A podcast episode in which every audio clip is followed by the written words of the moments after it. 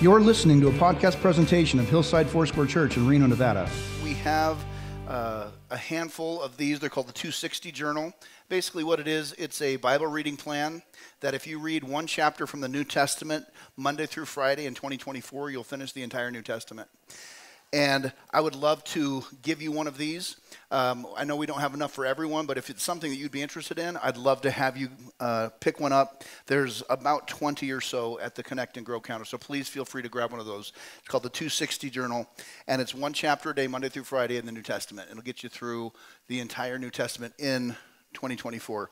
And uh, highly would recommend reading Scripture because it not only changes how you think and what you know about God, it also does a, a rewiring of your brain. And I don't mean that in a negative way. Um, is anybody besides me occasionally bothered by intrusive thoughts? Things pop into your head, sometimes memories of things that has, you have done or have been done to you, things that you regret, or things that are just kind of plague you, kind of plays, you know, used to be VCR tape, then it became a DVD now it's digital. Maybe it's nine millimeter, just kind of playing back there.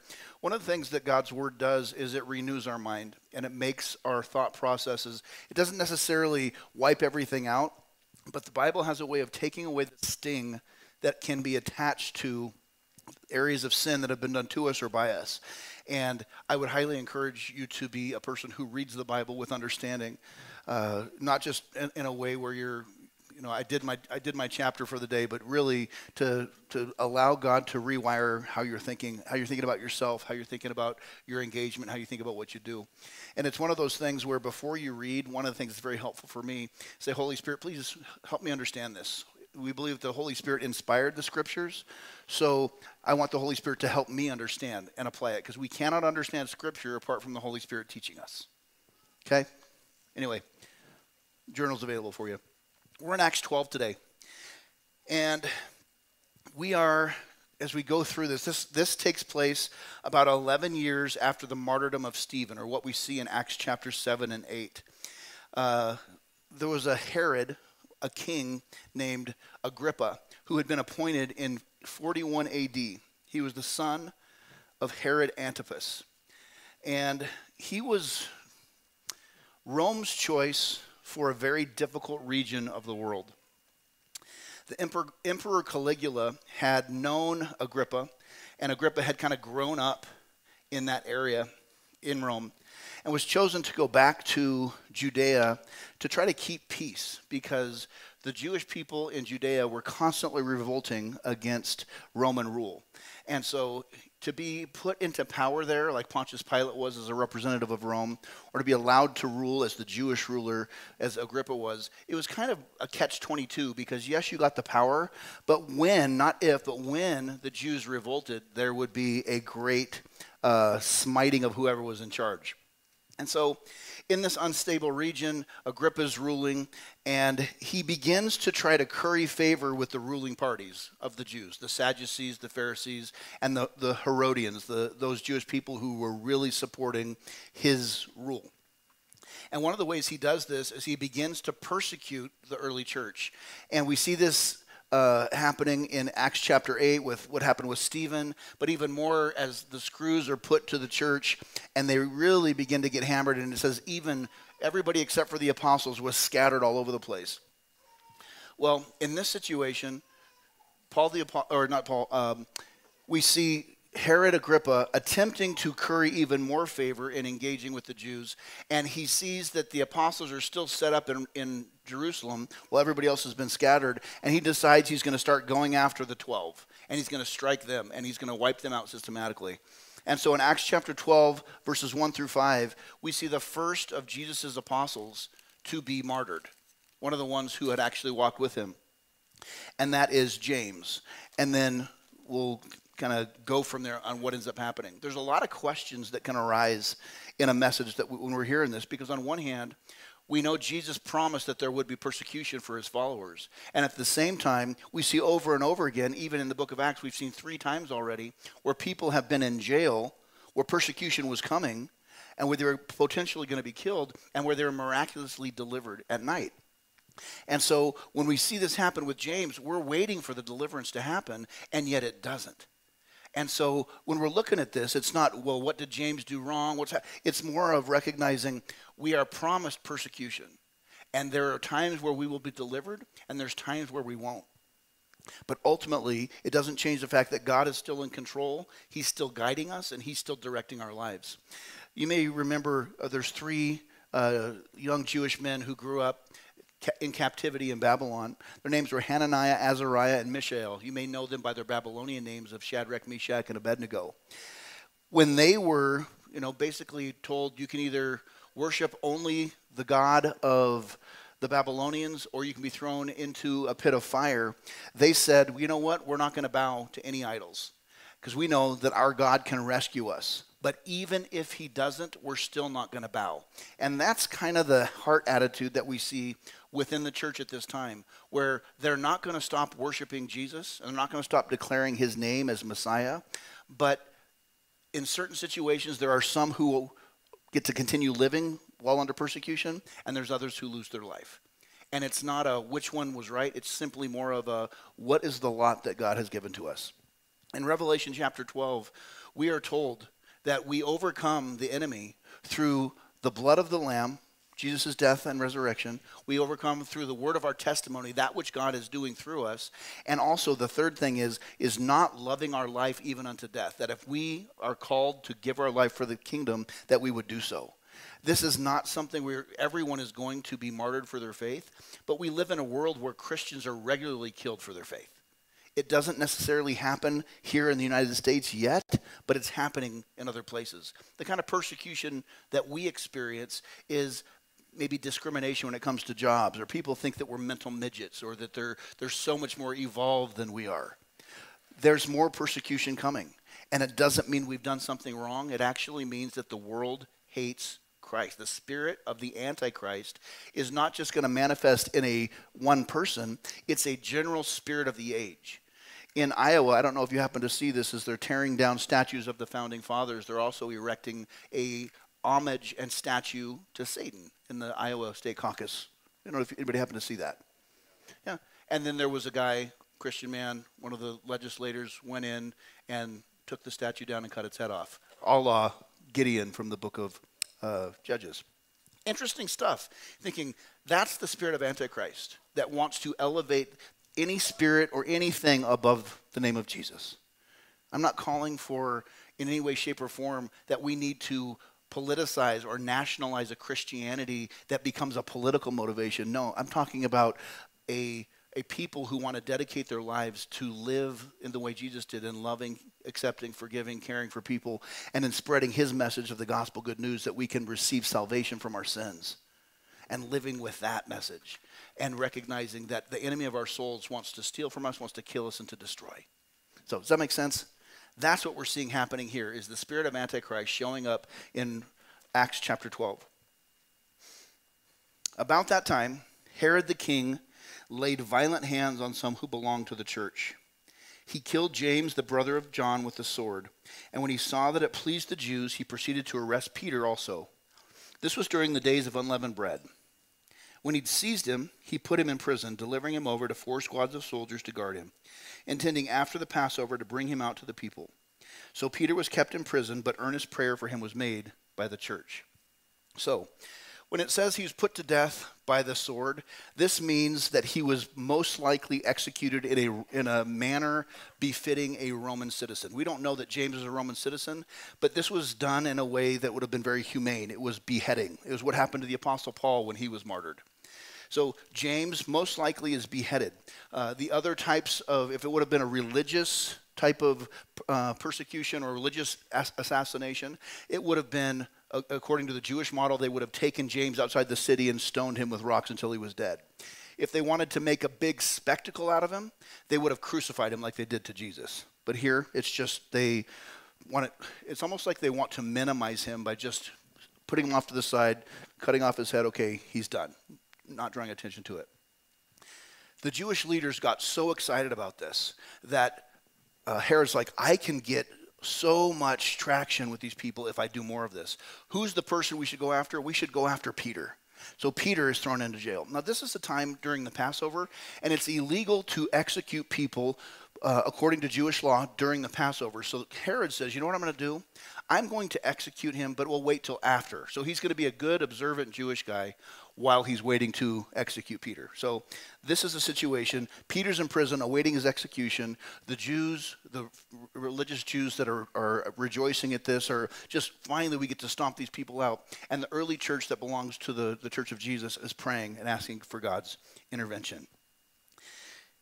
It's interesting because when we talk about persecution, often it's something that happens far away. And then there's often the, the cause and effect way we can engage with you know, when bad things are happening, we can immediately think, what did I do? What did they do to deserve this?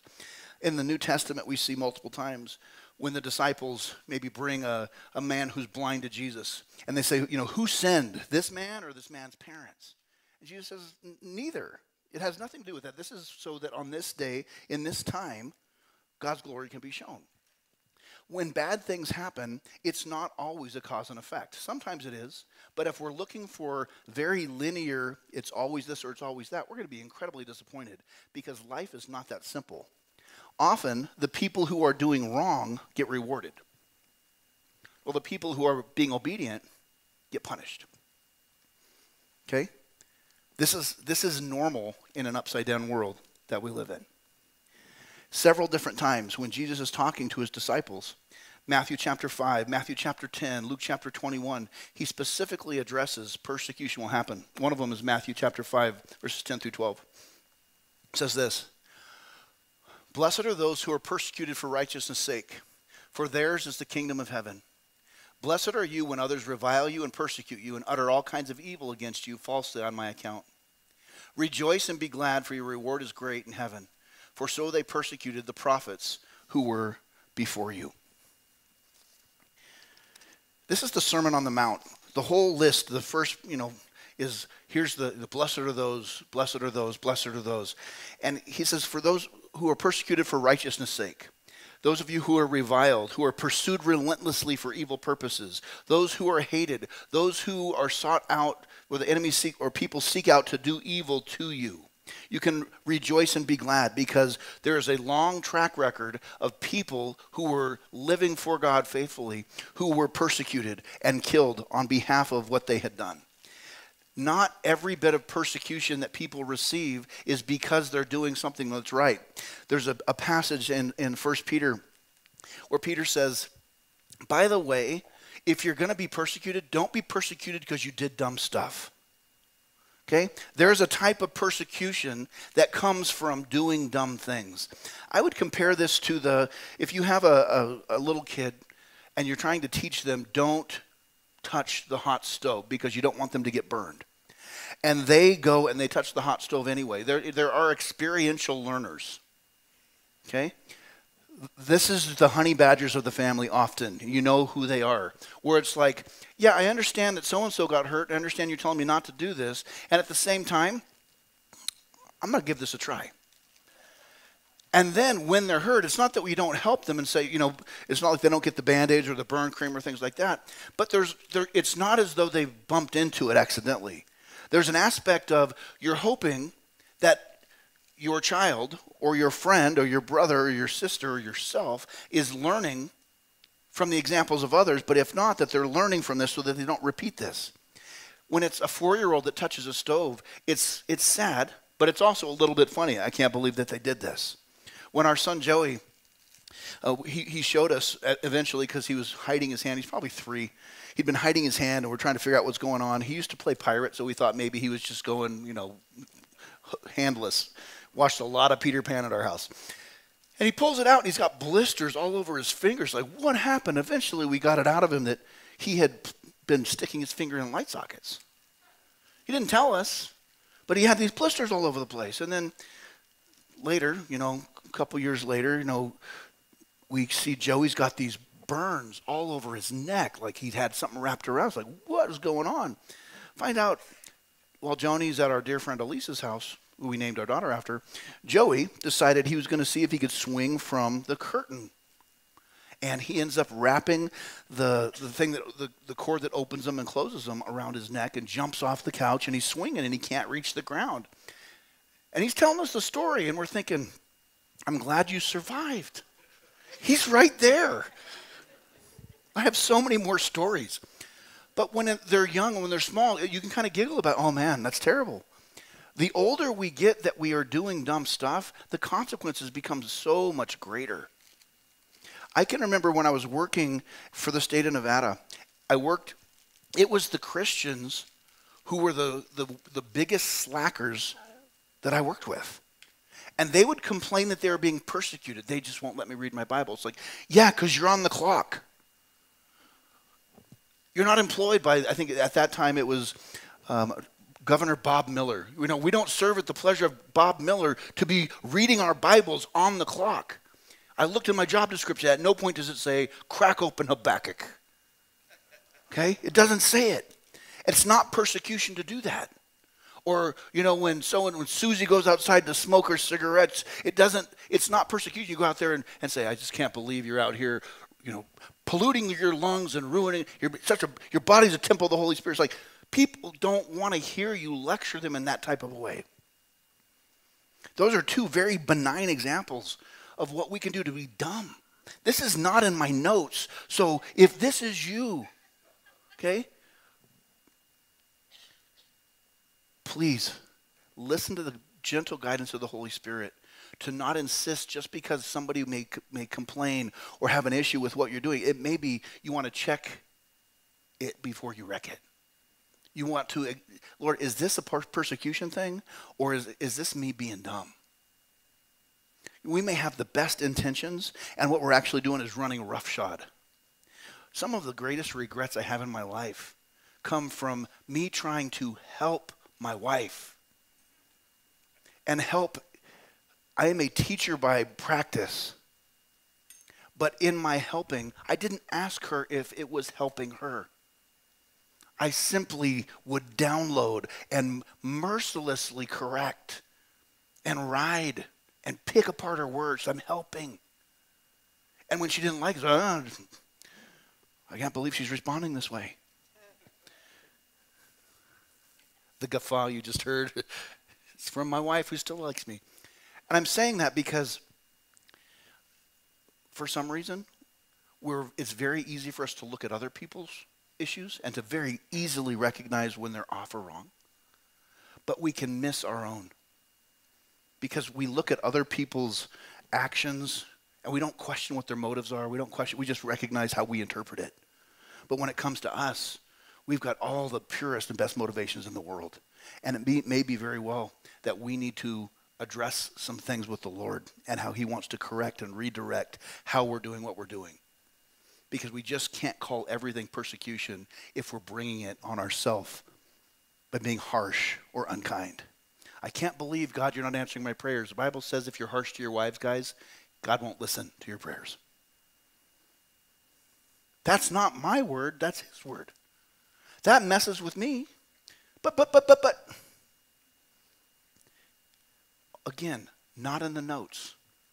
Do with it what you will.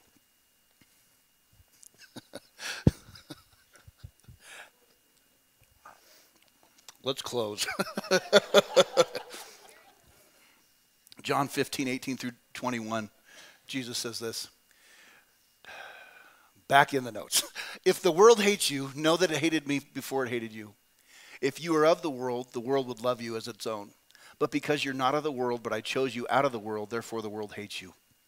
Remember the word that I said to you? A servant is not greater than his master.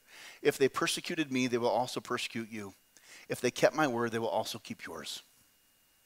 But all these things they will do to you on account of my name because they do not know him who sent me. If Christianity is popular within our culture, I wonder what is the kind of Christianity it is. Because to be obedient to Jesus is to say no to the lust of the eyes, the lust of the flesh, and the pride of life.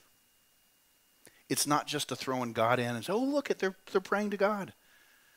We're, be, we're, we're asked to obey him. And in doing so, we are refusing to bow down to the prince of this world. And that's where the persecution comes in because you stand out, you're going against the grain. And it's not attempting to cause issues, but when you stand for Jesus, to be obedient to him, you don't have to do it loudly. it will stand out because it will shine like light in the darkness. It will be like life surrounded by death. Does this make sense? When Jesus says, They did it to me, expect it. Okay? The kingdom of darkness versus the kingdom of light. So I thought it might be interesting to also look at a couple words that Peter said. Now, Peter being someone who was thrown in prison many, many, many, many times when he writes about persecution. 1 Peter chapter 4. He says this Beloved, do not be surprised at the fiery trial when it comes upon you to test you, as though something strange were happening to you. But rejoice insofar as you share Christ's sufferings, that you may also rejoice and be glad when his glory is revealed. If you're insulted for the name of Christ, you're blessed, because the Spirit of, and, Spirit of glory and of God rests upon you. Yet if anyone suffers as a Christian, let him not be ashamed, but let him glorify God in that name. For it is time for judgment to begin the, at the household of God, and if it begins with us, what will be the outcome for those who do not obey the gospel of God? And if the righteous is scarcely, is scarcely saved, what will become of the ungodly and the sinner? Therefore, let those who suffer according to God's will entrust their souls to a faithful Creator while doing good. In Peter's first letter, he actually wrote two. He says, persecution or fiery trials is going to come. And these are given to test us or to purify us. This doesn't mean that God's trying to see if we're worthy. He is allowing the circumstances that we go through on this planet to be things that will allow us to be refined. Uh, over and over again, we see the idea is, is does God tempt us? No, God does not tempt us. God allows testing. And the difference between testing and temptation is temptation is meant to be something that is to bring condemnation. It's meant to separate us from God. It's meant to isolate us. Uh, refining is, is meant to purify. It's meant to teach us obedience. It's meant to uh, make us more like Jesus. It's, it's not necessarily fun to go through, but I can tell you, I played sports in high school as, as far up as I could play, and we did terrible things at the end of football practice where we would run 100 meter sprints and every week they'd add another one. So by the end of the year we're running 20 100 at the end of you know hours worth of practice back before they realized that two a days was probably not a good idea we're doing this. And thinking why are they doing that? Because there's going to come a time when you're going to need the endurance and the perseverance and you're not going to have it unless you've done the work. God allows us to go through testing because we will experience situations that, unless we've gained that gut, we've gained that integrity, we've gained the character, we've gained the perseverance, we've had God build his character into us, we will stumble and fall. This same Peter, who three times denied Jesus to a little girl who's trying to lump him in with Jesus, Weren't you with him? No, that wasn't me. No way. Listen, I can swear. I'll show you I'm not with Jesus. This is the same one when he was brought later after going through many trials and, and, and temptations and, and tribulations and testing. They were going to crucify him. And he says, If you're going to crucify me, crucify me upside down because I'm not worthy to be, to be killed in the same manner that my master was. It's like, Fine. And they killed him upside down. He went through weeks and weeks and months and months of isolation. We read about in, in the book called What Happened to the Apostles. There's a story about how Peter, for, for months, was kept in the deepest, darkest prison. And they would send guards down to kind of care for him, and the guards would get sick because of where they were located. And he would lead them to Christ, and they would leave and replace him with more people. So, so many more people were coming to Christ because of Peter's witness. And eventually, they, they're waiting for him to die in this hole, and he just won't die. So they bring him out. They're going to crucify him, and that's what he did. Crucify me upside down. I'm not worthy to be crucified like Jesus was. Same guy that couldn't stand up to a young lady who was trying to say, You were with Jesus. What changed? He went through the testing it built character and perseverance into him. God wants us to be strong for him, to be in his mighty power, in his strength. And he works those things that suck for good. He does not waste your pain. Nothing you go through is a waste. He will find a way to work it, even when you don't see him working. So, Peter's waiting to die. End of the feast comes. Peter's hanging out. They know the story of what's happened to Peter before. Peter's been in jail before with the other disciples. He has escaped multiple times. So this is not going to happen again. Not on my watch. They've got him chained with two chains, not the wrapper, just the two chains. Two chains to soldiers. And then there's two more soldiers. So there's four squads of four. Math people, 16, okay? 16 guards around Peter.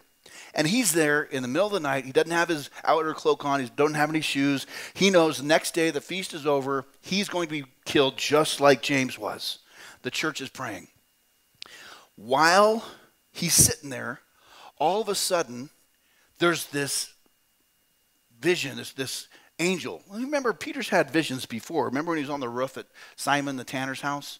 He didn't know he was he was in a trance and he saw this and he was told these things, so he did it.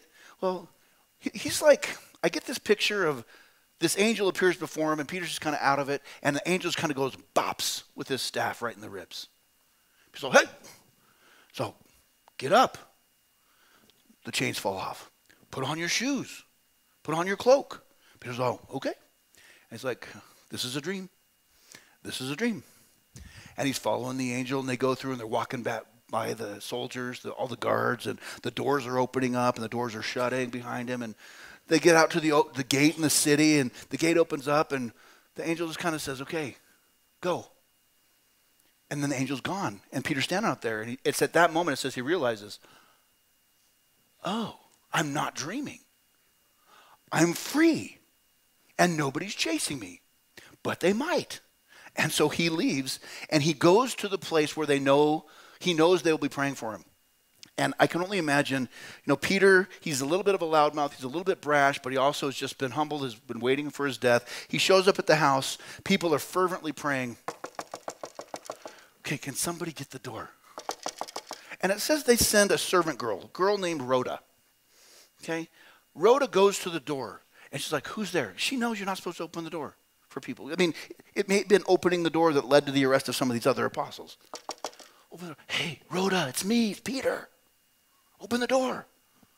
Really? Is it you, Peter? Yes, it's me. Open the door. Rhoda turns around and runs the other way. Goes back in and she starts yelling, Peter's at the door. But he's not inside. It's not him. We're going to keep, we're praying for Peter right now, Rhoda. We don't know. They dismissed her. And she kept, I, I, it's really him.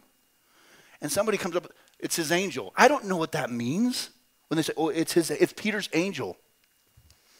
They're praying. And eventually, there's still the, and Peter's trying not to, you know, raise the neighborhood, but he's like to get inside. I mean, he just was delivered from jail, 16 guards. Can you please let a brother inside? And she finally opens up the door, and Peter comes inside. And it's like, look, it is Peter. Can you? It, it's how awkward is this? Where he's like, guys, what? I just got delivered, and I'm standing outside. And all I'm thinking is, you know, Mildred next door is going to see me. She's gonna. She's never liked us. She's going to report on us. And you guys are not believing Rhoda. And Rhoda, open the stinking door. You, I'm sorry. You know, uh, just imagine this. It says, so they have great rejoicing, but they're rejoicing like not loud because they don't want to draw attention to themselves. So it's kind of like what I've heard when, when the church gathers in places where they're not meant or supposed to gather Turkmenistan, North Korea, China, Mongolia, other places. When they sing praises to God, they're declaring praises to God like this. And when they're clapping, I'm serious. It, it's, it's funny, but it's like they're doing all this stuff, but they're doing it, and it's like, it's quiet. So they're declaring these praises to God. And eventually Peter says, Okay, guys, thank you for your prayers. I'm out of here. And he goes and he hides somewhere else. Next morning, Herod Agrippa sends someone in. All the guards are still standing guard over Peter's chains. And they get in there and it's like, okay, where's Peter? It's like, well, and at that moment they realize he's not here. If they'd known he wasn't there, they would have done something beforehand. But until the time that the guard came from Agrippa, they had no clue. And so they're looking around. It's like, Steve, what happened? Well, he was right here. It's like he was, but now he's not. And they're still chained to the chains, but there's nothing in the middle of the chains. It's like this isn't two guys. This is well, they fell asleep. Even if they fall asleep, how's Peter going to get free? He took his shoes. He's got his coat. What happened? And eventually, Herod Agrippa brings all 16 of these guys before and asks them, What happened? None of them could give an answer because none of them knew. And it says he put all 16 of them to death. They got the penalty, according to the, the law, if a guard allowed someone to escape, they got the penalty for their prisoner. I think, well, that isn't fair. It's what happened. It was bad. So, very cool stuff. Peter survives for another day. It's kind of interesting. This chapter ends with something about Herod Agrippa. And it says this is this came about the Roman historian, a guy named Josephus, who wrote a bunch of stuff. He was writing to please Rome, and so some of his writing about Rome is very flowery, but he records a ton of stuff about Jesus, and he actually addresses how Herod Agrippa died. So the people of Tyre and Sidon were dependent upon Herod Agrippa's benevolence for their food and for their provision. And they were in constant conflict with him. And they eventually decided it's more important for us to eat than to keep our dignity. So they began to lavish praises on him and they would everything they could do to brown nose this guy they're doing. One day, Herod Agrippa is going to give a speech, and all the people, of, all the, the nobles of Tyre and Sidon show up, and they're like, isn't this wonderful? He's the best speaker ever. This is the voice of a, of a God, not of a human. And, and Herod Agrippa's like a, a bad WWE heel who's just up there soaking in it all. Yeah, keep it coming, more, more, more. And it says at that moment he was stricken by God. And then I love the little uh, note that Luke adds, and he was eaten by worms. Die, terrible death. And then we get to the very last verse. This man who'd been a opponent of the gospel and of the apostles, stricken by trying to claim glory that did not belong to him. Final verse, Acts 12 24. But the word of God increased and multiplied, though the nations rage, though the opponents rise up, though the persecution happens, the word of God increased and multiplied. What stands out from this to you today, from the message? When you think about the promise that we see in Scripture over and over again I will never leave you or forsake you. What are you doing with that? Jesus didn't abandon James. He died at that point for his faith. Jesus did not leave Peter. He died later for his faith. Ultimately, we will all die unless Jesus comes back first. Will we, or how will we live to honor him? It's easy to focus on the persecution. Why? Because it hurts. I can remember being a kid going into the doctor and they said, You're going to be getting a shot today because we want to stop you from getting polio. When I was a child, polio was something that was still happening. My doctor himself had gotten a bad batch of polio vaccine and still to this day walks with a severe polio induced limp. They'd gone from the sugar cube with the little, little uh, medicine in it, which is preferred to what they did to me. I got the shot. And I focused so much on the shot because I didn't want to get a shot. My parents were trying to tell me, you're getting the shot because it will help you not get polio, which is something that's crippling and could kill you. Think, but it's going to hurt so bad. When we hear about persecution, I don't know anyone's like, man, I can't wait till mine comes. This isn't like the, you know, we want a special gift and it's coming. I got a, a, note in the mail the other day. My friend Alex in Germany says, I sent you something special. I know it's good. I know it's going to be good. I think I know what it is, and I'm looking forward to it. Persecution is not like, man, here it comes. I got this note saying in three days it's going to show up at my door, and I'm just waiting for it to come. We don't anticipate persecution. We, we, we don't want it. It's funny. I can remember being that kid in the room getting ready to get my shot. The doctor puts the alcohol swab on me, and I, ah! you know, because it's like, it hurts so bad. It's like, that was just the cold. The focus of this is not persecution or the pain.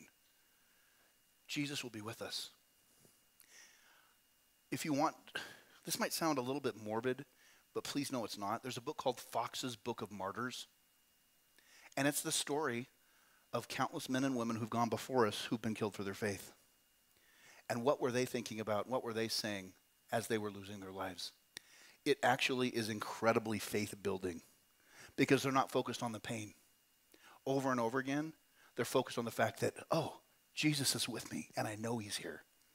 Like Peter, like Stephen, when Stephen is getting ready to be stoned and he says, Look, I can see the, the Son of Man standing at the right hand of the Father. Jesus is here. That's what happens when we're persecuted. We will be present with him. And I don't even, you know, Paul writes, the sufferings of this world don't even compare to the good that's coming. May our eyes be lifted off the persecution and set firmly upon Jesus. How will we set ourselves long term to live steadfast, to persevere for Jesus? Step by step, day by day, hour by hour, sometimes moment by moment, decision by decision, repentance by repentance, reorienting, realigning, redirecting. And then you do it. Let's bow our heads. Lord, I thank you for your word that says you will never leave us or forsake us. I thank you for the promise that you will be with us always, even to the very end of the age. I thank you that you've given your Holy Spirit to dwell within us, that we don't even have to remember everything we've ever been taught, but that you'll remind us by the power of the Spirit. That you'll strengthen us, you'll fill us to overflowing, you'll deliver us, you'll make us new. I pray, Lord, that you would help us to, whatever happens, whatever we face, we will live worthy of the gospel. And that when we hear these stories of persecution from far away, and when these stories come up close and personal to us, we will not run away, but we will stand firm with and for you where you've called us to stand firm. In Jesus' name, amen. This has been a podcast presentation of Hillside Foursquare Church in Reno, Nevada. You can reach us via email at web at hillside4.org. That's W E B at hillside, the number 4.org.